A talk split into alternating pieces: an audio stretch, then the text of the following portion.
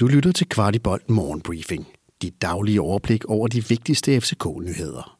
Dagens vært er Kasper Larsen. Fredag den 27. maj. Selvom sæsonen netop er overstået, afholder det ikke bookmakerne for at tippe på den kommende sæsons mester. FC København er favoritter til odds 2,1, og herefter følger FC Midtjylland til odds 2,5. Det ser ud til, at troen på de to er langt større end på resten, da Brøndby på tredjepladsen giver pengene i hele ni gange igen. Rasmus Højlund er efter et forrygende forår indkaldt til det danske U21-landshold. Et stort skulderklap til Rasmus efter skiftet til Sturm Graz, hvor han er noteret for seks mål og en assist. Sturm Graz, som faktisk som toer skal ud og spille kvalifikation til Champions League.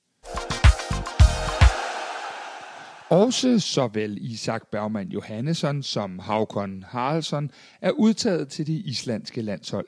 Begge er med i den trup, der i juni møder Israel, Albanien og San Marino.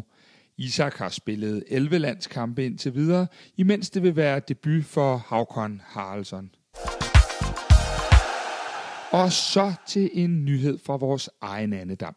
Kvartibold kan ikke få nok af guldfest, og derfor har vi arrangeret en kæmpe en af slagsen søndag den 5. juni. Søndag tænker du, men for tvivl ej, vi har fri hele dagen efter, da det er helligdag. Det hele foregår på Old Irish på Frederiksberg, og vi arbejder på højtryk på at lave et spændende program til jer, og derefter er der dømt fest, hygge og sammenhold. Og lige meget om du kommer i en gruppe eller alene, er der masser af FCK-fans at tale med, så du er ikke alene, men sammen med alle. Mere info om billetsalget følger snarest på vores sociale kanaler.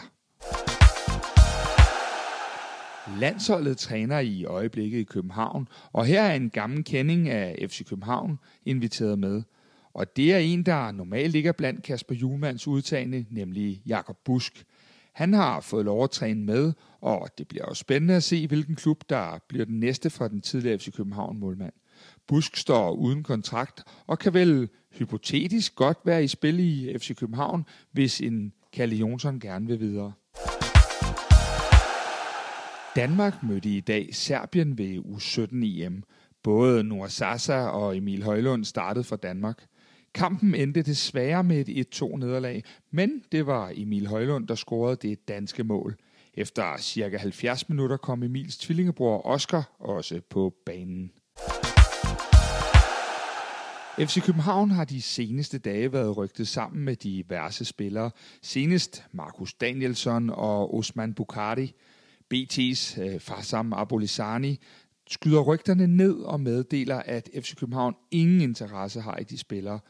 Det er gurketid nu, og må ikke vi ser store mængder af obskure rygter i de kommende uger. Dette var den sidste morgenbriefing før sommerferien.